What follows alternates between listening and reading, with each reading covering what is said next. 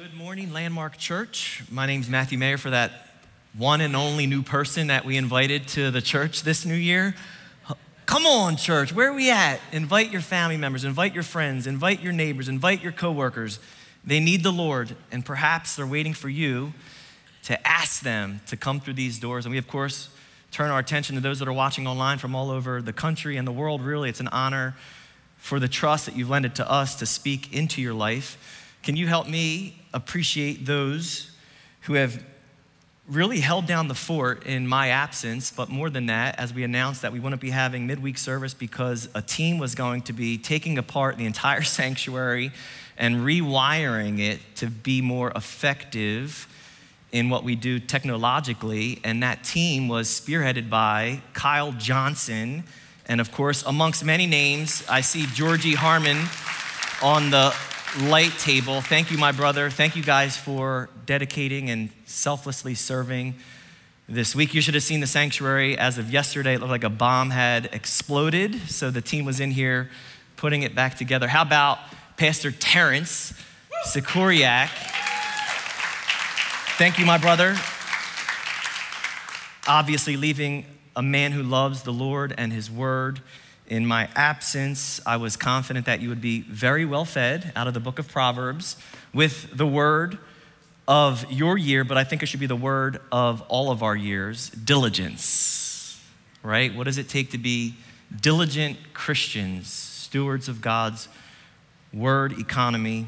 And of course, as ambassadors, we had the honor this past two weeks to send a team to South Africa, and as you can see, I've been demolished by the South African sun, underestimated it, surely. We went out on a weekend and had a soccer outreach in one of the local villages there.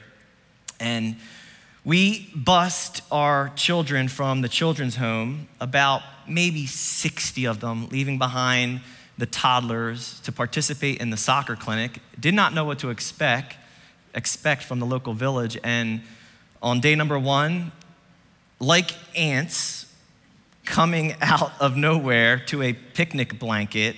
The local village, we saw over 160 kids on day number one, and then well over 200 kids on day number two, where the soccer was nothing more than a leverage ultimately to love on and introduce to these kids from these remote villages the gospel of Jesus Christ. So, our team did phenomenal. We will be giving a greater update with details and video next Sunday. So I want to save time for next Sunday to do just that.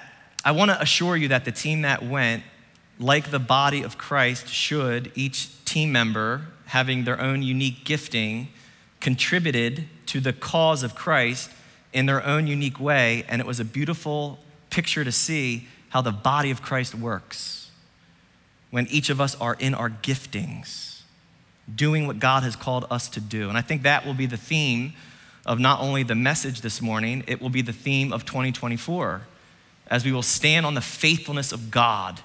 And I'm going to challenge you to come out of your comfort zones because there's a gift that God has given you. And He wants you to use it to edify His body, and He wants to use your gift for His glory. And I think there's more capacity in all of us. And with diligence, if we give God more space in our lives, our marriages, our families, in this ministry, we are going to see Him do marvelous things. And we're going to report on those marvelous things. So, speaking of reporting on marvelous things, we expect you to be here this Wednesday for our State of the Church meeting. There's a lot of new updates. There's a lot of things to be thankful for, which we will certainly do. But there's a lot of things that we're looking forward to. And we're going to invite you into those things. And we look forward to God's faithfulness showing up yet again. With that being said, I don't know if I introduced myself. My name is Matthew Maher. I'm one of the ministers here. We are in the book of First Timothy as the Lord would will it. If you have your Bibles, you can turn there in advance. We've entered into chapter 3. The first seven verses of chapter 3 deal with the qualifications or the biblical requirements of the church's overseers the elders or pastors. Some translations would say bishop. The next several verses, which we will cover this morning, verses 8 to 13 is where we'll be. You can look at them right now, are going to cover the qualifications for deacons. And I can assure you, regardless of those two offices, God might not call you to those offices, but most certainly the qualifications or characteristics that make up the office of elder and the office of deacon are absolutely in parallel with the characteristics that make up the Christian.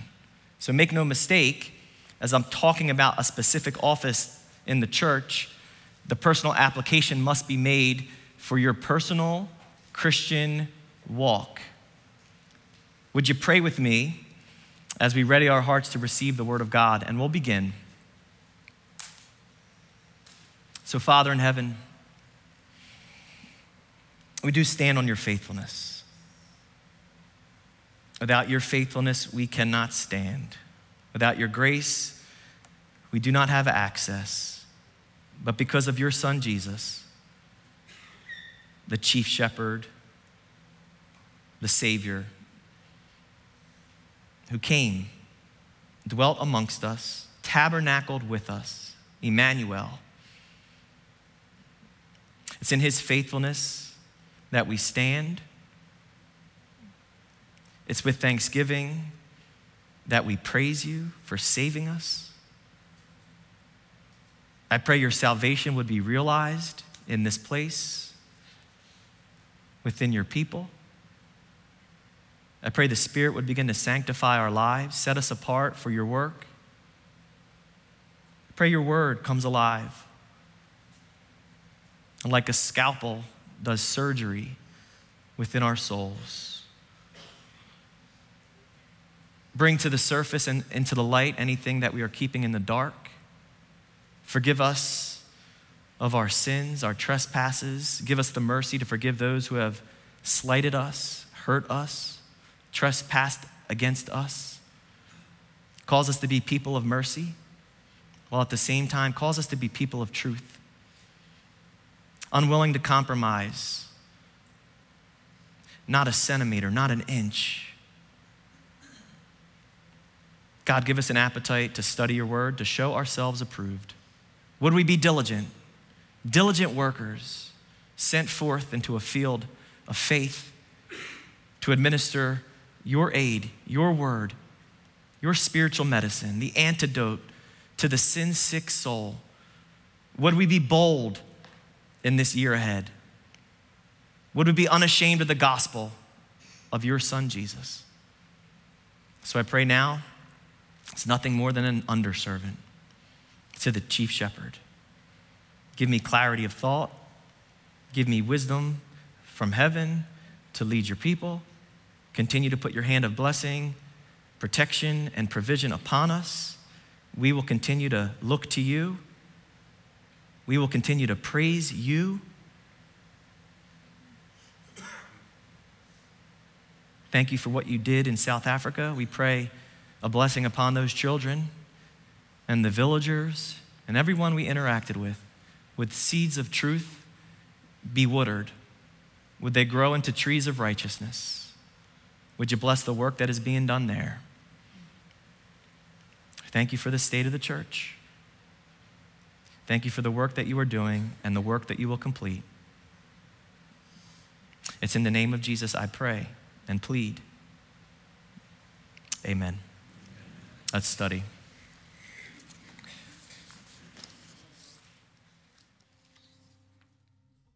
Timothy is a pastoral epistle written by Paul the Apostle. It's one of his final letters to his protege and spiritual son, a young pastor named Timothy. And all of the letters intended his ministry life, the content transcends and applies the Church of Jesus Christ. Within this letter is the most explicit and complete instructions for church leadership and administration. Not only is the Christian's character of utmost importance, but also the church's culture is of spiritual significance. From the qualifications of elders and deacons to the quality of the times and seasons, this letter teaches the believer to guard the truth of the gospel against spiritual treason. And that is why 1 Timothy is a perfect template to follow for life and ministry. Because when we submit to the inspiration and course correction of this letter, the church will be pure, her people bolder and the gospel clearer. The book of 1 Timothy. Dear church, this is your charge.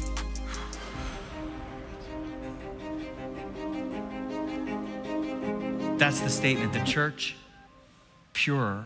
The people, bolder. The gospel, the good news, clear. The book of 1 Timothy has been a perfect template for life, the Christian life, as we live it out, as we walk out our testimony. It's been a perfect template, and of course, very instructional for the governance of the church, how the church is to be governed. Jesus is the head, we are part of his body. The body has many members. Each member contributes to the body. From the same head, each of us have unique, separate roles, but inseparable from the overall function. We know in our own bodies when the smallest member is hurt. Perhaps you stub a toe. And even just the stub of a toe is able to keep you up at night. Every other member of your body is saying, I'm hurting because you're hurting. Likewise, and conversely, when one part of the body does a good thing, the entire body celebrates. I often use the soccer analogy because as a soccer player, in my past, it would have been quite foolish to see a soccer player with his foot score a goal and for the hands not to cooperate. In fact, be angry with the foot for scoring the goal, but that's not how it goes. You see the foot score the goal and you see the hands rejoice. Is that not how the body of Christ should conduct herself? From the same mind. So it's the mind of God through the Word of God that we look. The first seven verses of chapter three, I'm not going to do a review because the next several verses, in dealing with the deacons, which I will define shortly, is going to cover those characteristics. The only unique difference between the two lists is the ability to teach. And you'll find that in the first seven verses. The elders' characteristics are behavioral, they're characterological. The deacons' characteristics are behavioral, they're characterological, they're spiritual. The only difference between the two is that the elder is to have a working knowledge of the doctrines of the church and they are to communicate them. In verses 8 to 13, we deal with deacons. The idea behind being a deacon is one who serves, one who attends to a service. The idea is even a waiter or waitress serving a table. Think about that. They are at your service when they are waiting on you. Now, interestingly, when it comes to serving, everyone is willing. Are we not? Some are willing to serve and jump right in, while others are willing to let them serve. but that's the truth in my experience. Some are willing to serve, others willing to let others serve. But the goal is to have every one of us serving the body of Christ. A survey of the entire New Testament will yield these two truths. The first is all Christians are called to be servants. No one can escape it. If we name the name of Christ, every one of us is a servant.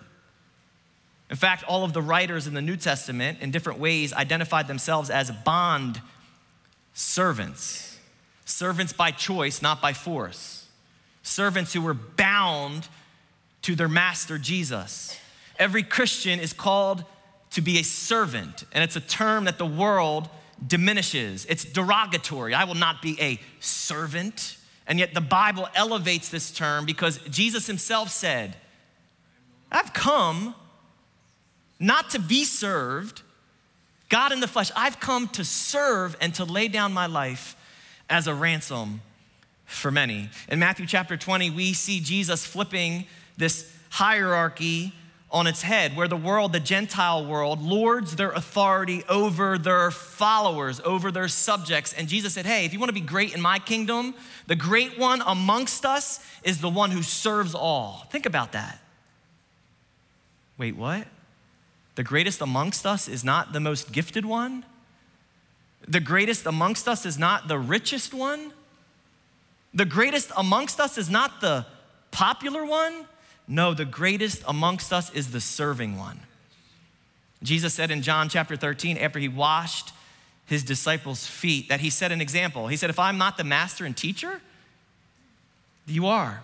And if I'm the master and the teacher who has done this, should you not follow my example? Then he said this Blessed are you if you do these things. Anybody want to be blessed this morning? Then we should do these things. All Christians are called to be servants. Again, another survey of the New Testament, you will see that this is also true.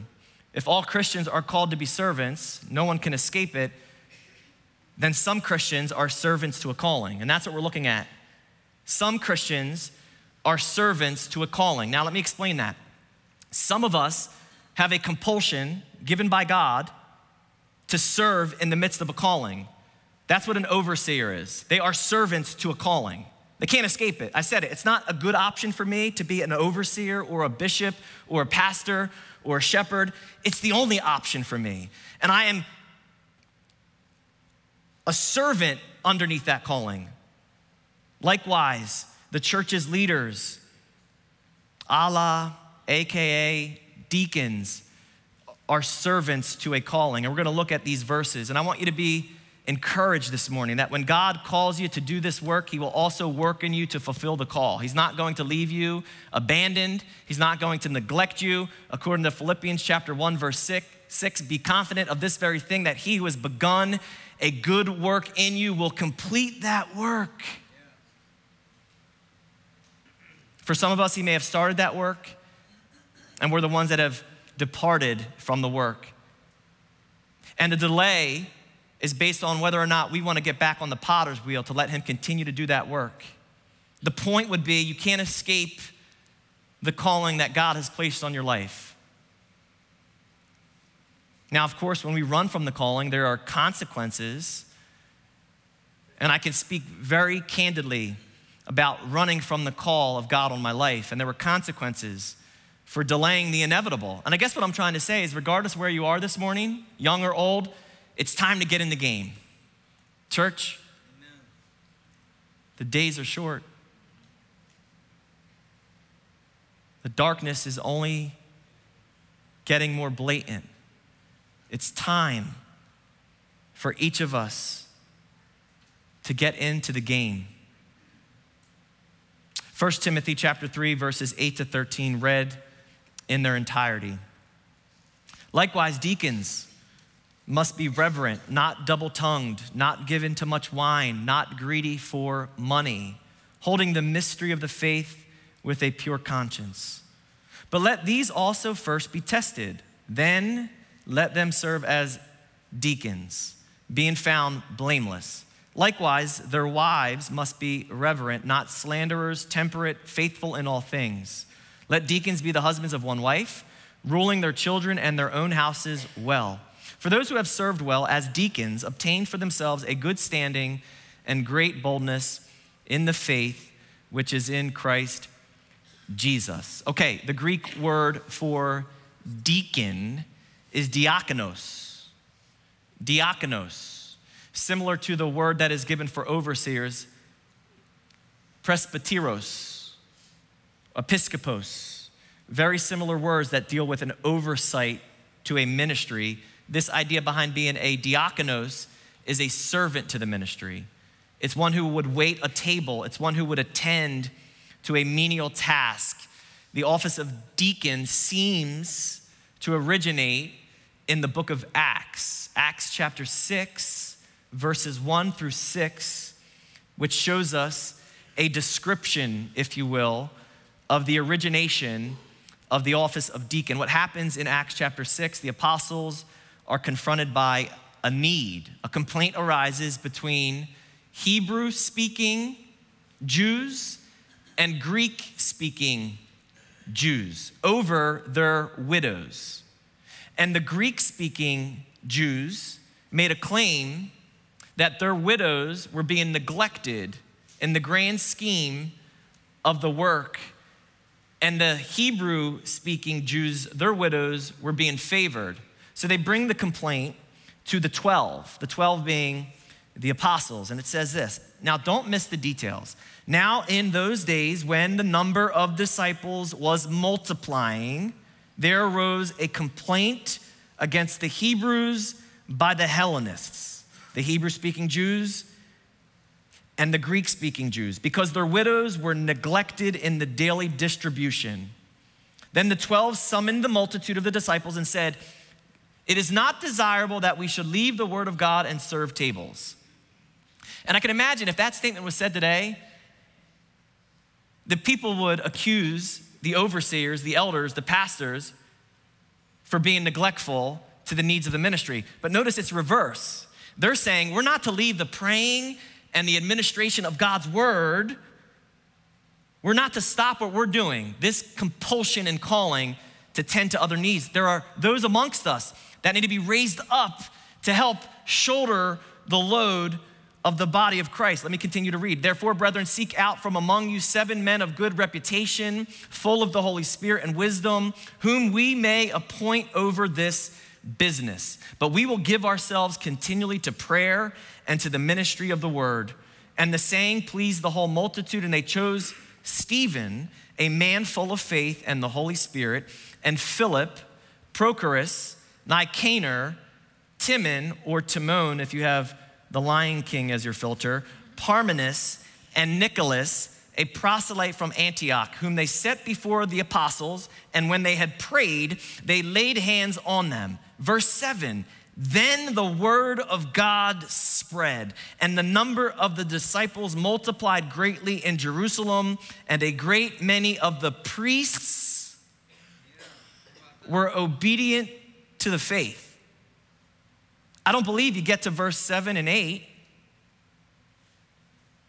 if the overseers stop from praying and stop administering the word to tend to some of the other needs of the church.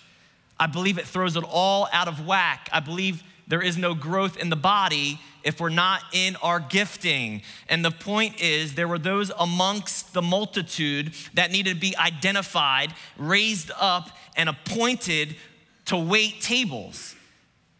And the dispute was solved, and the church grew. This is a template.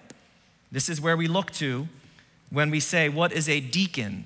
Verse 8 tells us, likewise, likewise is a word that connects us to the previous verses about elders. Deacons must be reverent, not double tongued, not given to much wine, not greedy for money. Again, I say, even though this is a list for the deacons, it's applicable to everyone that names Christ as their king and savior. The first characteristic is reverence or seriousness. The word is dignified. It means this individual is respectable. They live in a manner worthy of respect. Doesn't mean they're always serious or they don't have a sense of humor. It simply means they're serious about the things of God. They're serious about the faith. They're serious about seeing the church healthy. This individual is reverent. They're not double tongued. Interestingly, double tongued as opposed to singular in tongue. You've heard expressions like they're two faced, they're a hypocrite, they're a mask wearer. This idea behind having two tongues, it simply means we say one thing to one person and we say the opposite thing or a different thing to another person. We're two tongued. This individual, this deacon, this man or this woman is singular in word. They're consistent with the words they speak. They are trustworthy. They keep their word because they are serious about God's word. And those of us that are serious about God's word will absolutely keep our word. Now, the only way to have an undivided tongue, the only way to not be double tongued, the only way, there's only but one, to have an undivided tongue is if you have an undefiled heart. And that's what Jesus said. He said, Out of your mouth speaketh the, the heart. In Matthew chapter 15, verse 19, specifically, it says, You know what comes out of your heart? Evil thoughts, murders, adulteries, fornications, thefts, false witness, blasphemies. All of these are in the heart, the defiled heart, and they come forth out of your mouth. And that's what makes us double tongued. Saying one thing to one person, saying something else to another person. Jesus needs to purify our hearts. Now, thinking through double tongued again, the imagery that came immediately was the serpent or a snake. Did you ever think about why a snake's tongue is forked? I just think that's appropriate considering the fall. I, I believe that imagery of the serpent in the garden and becoming a snake on their belly is a perfect picture of the father of lies, and we're never more like the father of lies and his forked tongue than when we have a double tongue. This person is serious and reverent about their faith, they're not double tongued. And of course, they're not given to much wine. Again, this is the same qualification for the elder. It means not long at the bottle. But it's not just wine. And in case you think that this idea behind wine was just grape juice, that'd be a ridiculous prohibition for a leader of the church. Not given to too much grape juice.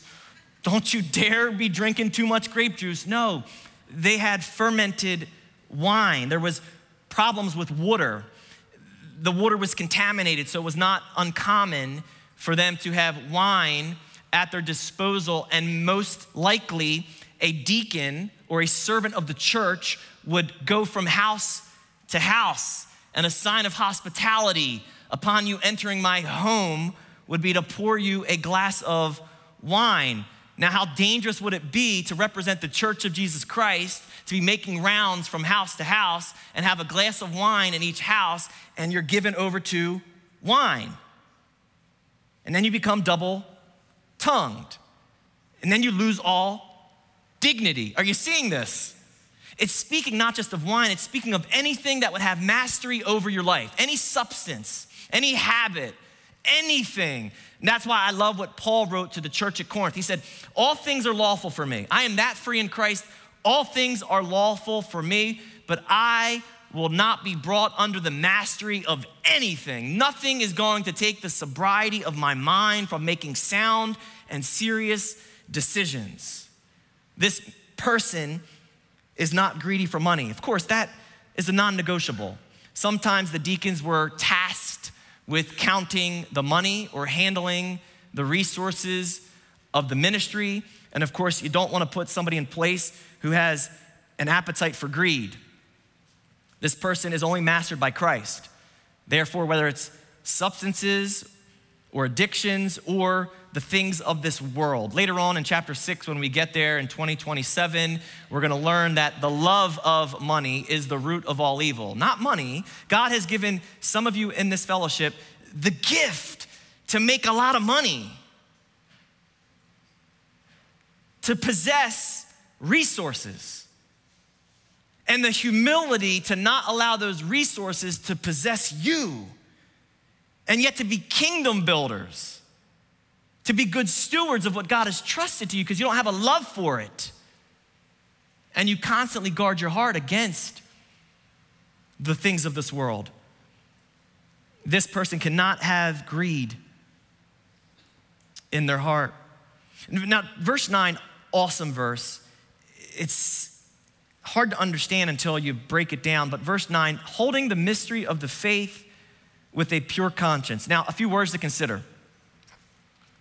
Let me start from the back of the verse. Pure, it's the word sincere, or in Latin, sincera, or without wax, okay? Having a pure, unaltered heart, without wax, of course.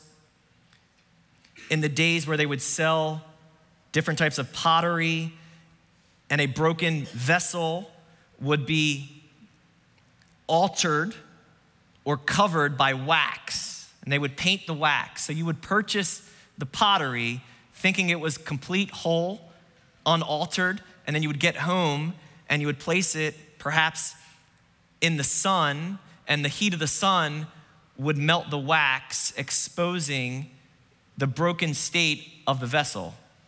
You know why I love that? Because a lot of us can put on a lot of makeup, spiritually speaking, and cover up the cracks in our life. And sometimes God allows some heat to expose those fractures. And I thought I had a sincere heart until what was exposed and what came out of me was contrary to the Word of God.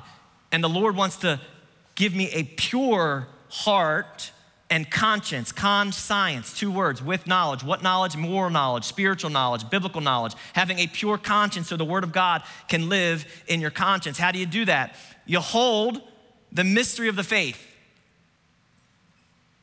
Mystery? Yeah, it's the Greek word mysterion. It's a word that denotes something that was previously hidden but has since been revealed. So it's not something you can't know as a Christian. It's something that in the Old Testament, it was hidden. And at the right time, in the right way, the Lord, through his Holy Spirit, ready? Revealed it. And that's why this list of mysteries, those that are Jewish and have a working knowledge of the Old Testament, these things don't register to them.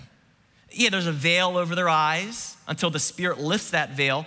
These mysteries for the New Testament believer and the church, these are the things the Holy Spirit has revealed by which the religious mind can't understand. For example, the word mystery is used 27 times in the New Testament, and it doesn't only refer to one thing. Jesus talked about in Matthew 13 11 the mysteries of the kingdom of heaven, and he came to unveil them. Remember, they were waiting for a physical, literal, political kingdom to be established, and Christ was like, No, the kingdom is here because the king is here, and there's no kingdom without a king, and there's no king without a kingdom, and the kingdom of God is inside of you. Are you understanding? That's the mystery that Christ revealed. Paul would use that word in description of what we call the rapture. 1 Corinthians 15 verse 51. So when somebody says to you, there's no reference of the rapture in scripture, you say it's because it's a mystery that was later revealed. And the apostle Paul says, Behold, I tell you a mystery. We shall not all sleep, but in the twinkling of an eye.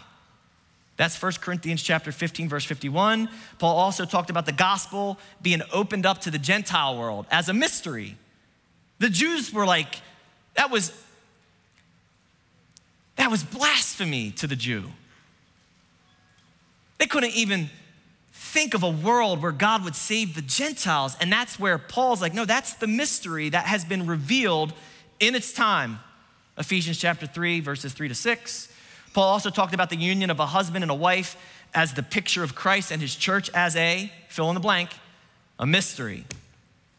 A mystery. That's Ephesians chapter 5, verse 32. And finally, Paul talked about Christ being inside of us as a mystery that the Spirit of God would live inside of us? Yeah, Colossians 1 27, the hope of glory, Christ inside of you. Holding the mystery of the faith. One more series of verses. 1 Corinthians chapter 4, verses 1 to 2, Paul would write this Let a man so consider us as servants of Christ and stewards of the mysteries of God. Everything I just said. Are you stewarding the mysteries of God as they're revealed in the scriptures? Are you stewarding them in such a way that it's derived from a pure conscience, holding the mystery of the faith with a pure conscience? Moreover, verse 2 it is required in stewards that one be found faithful. If I were to summarize all the characteristics of these individuals, the elders, the deacons, and every Christian alike, to be found faithful trustworthy? Can God trust you with His word? Can He trust you with His gifts? Can He trust you with His resources, knowing that you're gonna handle them with maturity? In other words, this person who holds the mysteries of the faith with a pure conscience, there is no separation between their doctrine and their duty. There is no separation between how they believe and how they behave. There's a gap that is being ever closed because of their pursuit of Christ, because of sanctification. And I, I, said it in the beginning the only difference between the elders and the deacons is the ability to teach. Not that deacons can't teach, not that Christians don't have the gift to communicate and teach, but the elders' responsibility is to articulate and rightly handle the word of God so that the church can be healthy. So, how does the deacon teach? The deacon teaches with their life. The Christian speaks a billion sermons in a lifetime. No, you don't get up on stage. No, you don't spend your week preparing messages, cross referencing resources, reading commentaries, listening to other ministers, exegete the text. No, you don't do that. You live out your sermon because there's no separation between the doctrine that you believe and the duty by which you behave. That's the sermon that the world outside of these walls needs to see. See, no teaching verbally, but teaching with your life visually. Interestingly, if I say it like this and then I'll teach it, Telling is not teaching until you practice what you're preaching. Telling is not teaching until you practice what you're preaching. Many of us can tell people about our faith, but because there's a separation between how we live it and how we say it, we're not teaching them anything about our faith. We're hypocrites, we're double tongued, we're two faced. When we close the gap and from a pure conscience hold to the mysteries of the faith that have been unveiled and revealed in the Holy Spirit of God, we then speak our testimony and teach and tell because we're practicing what we're preaching. We are, at times, the only Bible that other people will ever pick up and read. Your life is. Amen. Anybody tired of hypocritical Christianity? Now, I'm not saying perfection. One of your pastors will be the first to tell you it's not about being perfect, it's about being perfected. And when we fall, fail, and make mistakes, we're the first to own them and bring them to the light and then learn from them. That's what it means to be a Christian.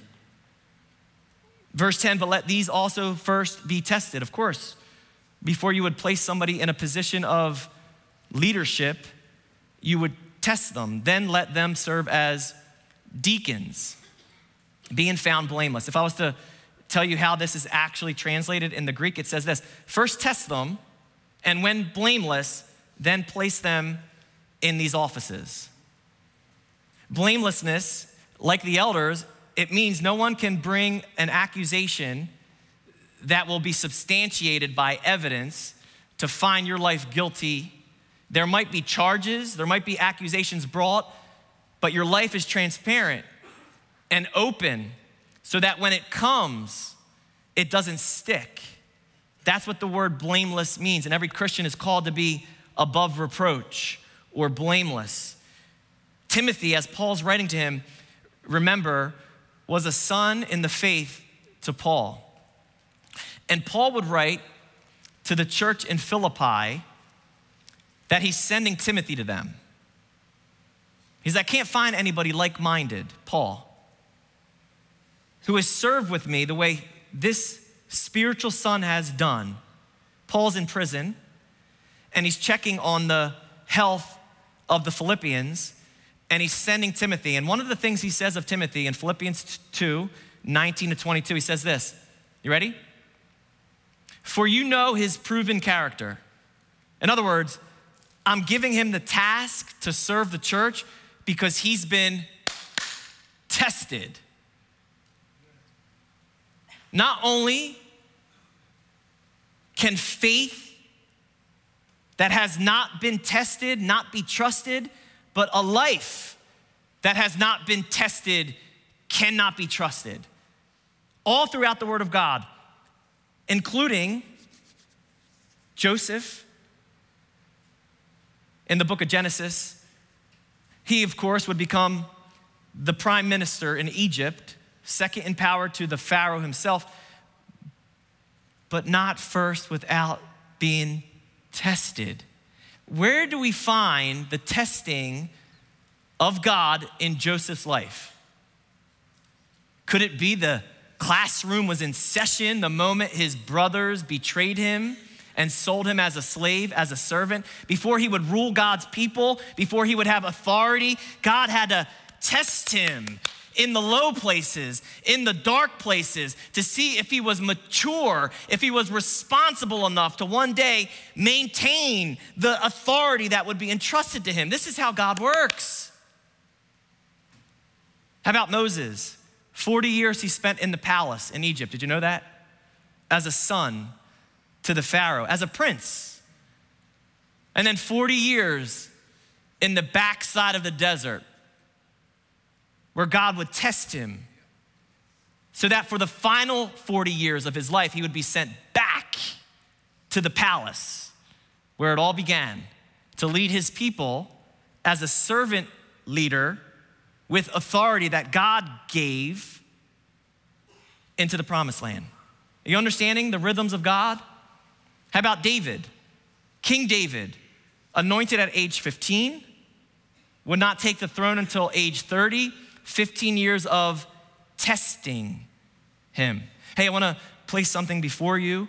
I would encourage you to audio book it. I love reading a good book, but sometimes audio versions speak volumes. And the book that I would encourage you to download immediately, and it's a short read, is entitled The Tale of Three Kings. The Tale of Three Kings. Please do yourself a diligent service and listen to this book, The Tale of Three Kings, and how God works in our hearts to make us diligent, selfless servants that have to keep Absalom and Saul away to maintain the integrity of David. In Luke chapter 16, Jesus said a famous saying He who is faithful in what is least is faithful also in much, right? Translation if we can't be counted faithful when no one's watching, faithful with the small tasks. Interestingly, so many people they want the limelight. They want the big stage. They want the podium. They want the pulpit. I'm using this because it's before us every Sunday. I'm just using that as an example. People want that and I remember when I first got out of prison, and the Lord was very gracious to allow me opportunity to travel and speak. And my wife and I visited Dr. James Dobson in Colorado. We did an interview that you can still listen to, and we were just humbled that God would use us that way. And I remember hearing a lot of naysayers in the community talking about how I didn't deserve the platform that I was on. And of course, they've been in work and ministry their entire lives. And of course, they think that I shouldn't be the one at that particular position. And as I thought about it, of course, I never held, held any animosity or bitterness in my heart because of what God had tested in me in a dark place called prison for all those years. But what I really reduced what they were saying to over all these years is that people want the platform, but they don't want the pain that would come with the platform. right? They wanted the interview, but they didn't want the time spent leading up to the interview. Jesus says, faithful in the small things when no one's watching. And I will give you greater responsibility because you'll be faithful with the bigger things. Verse 11, this one have we not walked through so many landmines in the book of First Timothy so far? And verse 11 is one of those landmines. And I tell you the truth, brothers and sisters, I've read, I've cross referenced, I've listened to every school of thought. There's nothing you're going to send me beyond a sermon like this that is going to illuminate me based on some other person's studies. I've read it all. This is my position. This is where I am biblically persuaded, and this is where Landmark is biblically persuaded as a church. In verse 11, the word likewise is similar to the word in verse 8, likewise. A word like likewise connects us to the previous section. So, whatever is being said here is an additional category. Here's the overseer's qualifications. Verse 8, likewise, here's the deacon's qualifications. Verse 11, likewise. And then it says this their wives must be reverent, not slanderers, temperate, faithful in all things. The question which has caused debate over time is this Does this verse refer to deacons' wives? Or is it an introduction to women deacons? That's the two thoughts.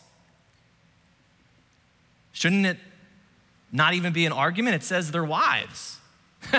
well, that's not what it says in the original manuscript. And that's why good studying is helpful. All it says in the original manuscript is the word gune.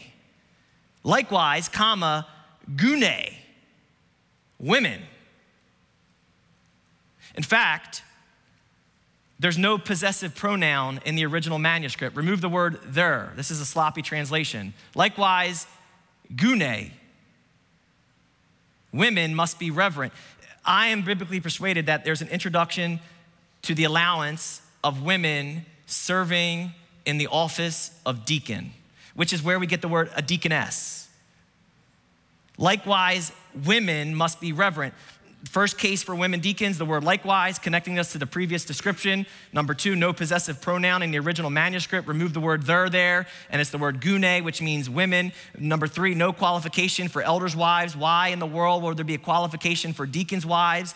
Number four, Romans chapter 16, verse 1, we're introduced to a woman named Phoebe, and it says that she was commended by Paul, who was a sister to him and a deacon of the church. And finally, the deacon role, since it is not primarily a teaching role, a ruling position, it does not violate Paul's instructions, which we covered in chapter two, about women not having doctrinal authority over men in the church.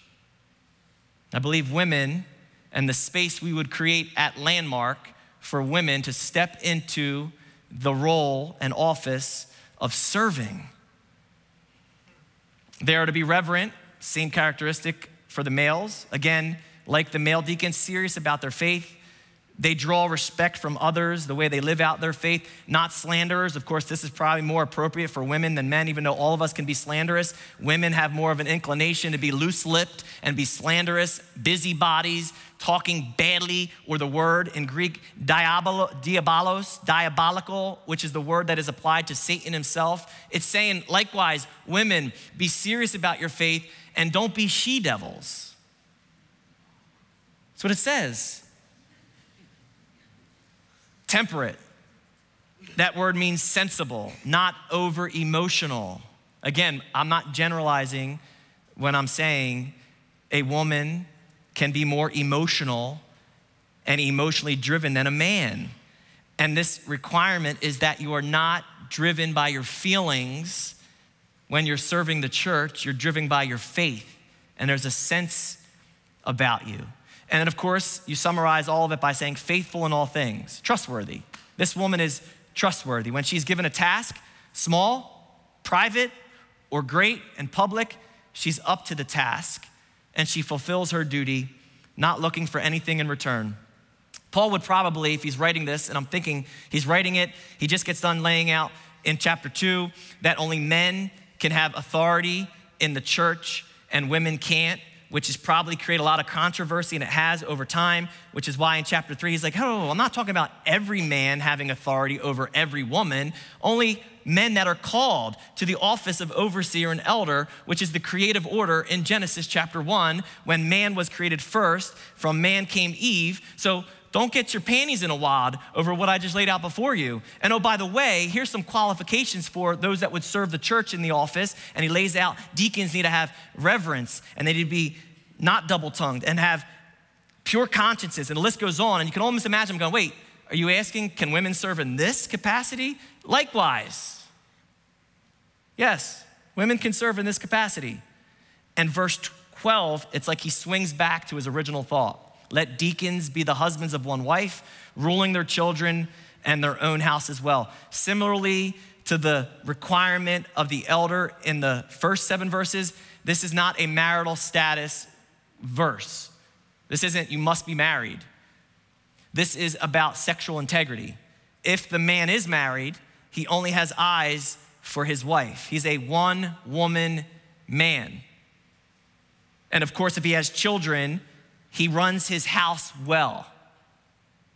So I'll say something I said during the teachings about the elders here. The qualifications required to serve God's house are first measured by the quality of how we serve our house. Where's the first place we look? Our homes. Doesn't matter how we show in person in this place if our home is out of order. Hello, yes, I'm almost done. Give me a couple more minutes. Thank you very much. Verse 13. For those who have served well as deacons obtained for themselves a good standing and great boldness in the faith which is in Christ Jesus. Here's the inheritance. What do I get for serving selflessly? What do I get for serving where nobody sees me? Here's what you get those that serve well as deacons obtain for themselves a good standing in the faith and great boldness in the faith. I believe these are two different inheritances. I believe the first can be said like this service invites confidence from man. What do I get? The more you serve, the more confidence is given to you by man. I think of my brother Mark Emmon. When I first met him years ago at the church, his first statement to me was, How can I serve you? And for the months and years since,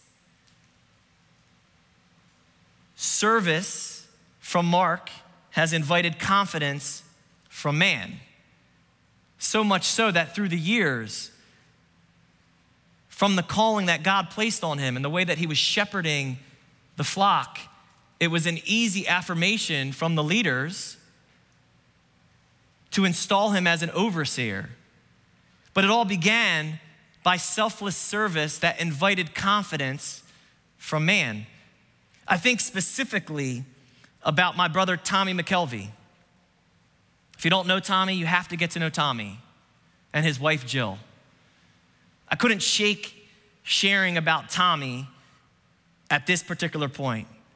From the moment I met him, he's been a man who was willing to serve wherever needed, with any needs that were presented, whether it was lost and found, whether it was here in the sanctuary, whether it was taking chairs and moving them, whether it was stepping up and mentoring younger lives. But not only that, anything that I've ever had need of, and I've asked Tommy, I knew, I was confident he was going to give it his all. For example, I don't know about you, but during one of those wind storms not too long ago, my backyard and the, the way the fence is designed was like a wind tunnel. So one day when I looked out back, there used to be a trampoline in a certain spot, but it was gone. And I'm like, oh my goodness, where did it go? And sure enough, trampoline was upside down in my neighbor's yard on his trampoline. but it couldn't have got there because there were several trees. So I'm sitting there and I'm dumbfounded and I'm like, I don't know how I'm gonna get it back. So I called my brother Tommy. I said, listen, man, I don't know what to do. He said, I'll be over in a minute. He came over with a couple helping hands. I'd never seen anything like it. My wife and I were astonished. He went out back, no harnesses, no ropes. He began to climb a tree with his hands and his feet like a bear. And he's up in this tree. And like he pulled ropes out of his pocket and made a harness. And before I knew it, he had my trampoline back in my yard, completely broken, not by his doing. That's a silly example. Or is it? because of the way he had served the body of Christ and the way he was willing to say yes when the Lord said, Go. His service invited confidence from me that if I ask him to do something, he's going to get it done, no questions asked. But more than that, more than that, service invokes boldness from God. Because when I watch this man receive the calling of God on his life, serving where he is asked to serve with no expectation of anything given in return, I've watched something happen to his faith. I've watched him become more vocal about his faith. I've watched him step out and share his testimony about his faith. I've watched him say, I want to go on a Saints prison ministry trip to minister to the inmates and share about my faith. I watched him get on stage a couple weeks ago and report back to us about the clarity of the gospel in their lives and in his life from a heart of boldness. Where did that come from? It came from him serving. And every time he said, Yes, I'll serve and I'll do, and I don't need anything in return, and I don't want any attention, this is, this is killing him right now, which is another indication of the humility that God has blessed him with. I've watched confidence be given to him by the leaders of this church and I've watched boldness be given to him from God. Now, I want to end by introducing you to Stephen, who was one of the first seven appointed in Acts chapter 6. And he didn't stay just a servant of tables. Interestingly, as he said yes to that service, you read about him in chapter 8, 7 and 8. Excuse me, chapter 7, where he is now speaking and preaching with boldness and he becomes what we know as the first martyr, willing to give of his life for his faith, and almost in parallel to the way Jesus died, committing his spirit to God and saying, Father, forgive them, for they know not what they do. This is the makeup of the servants of God. So I say to all of us every Christian is called to be a servant. Some Christians are servants to a calling. Would we all hold to the mystery of the faith from a pure conscience?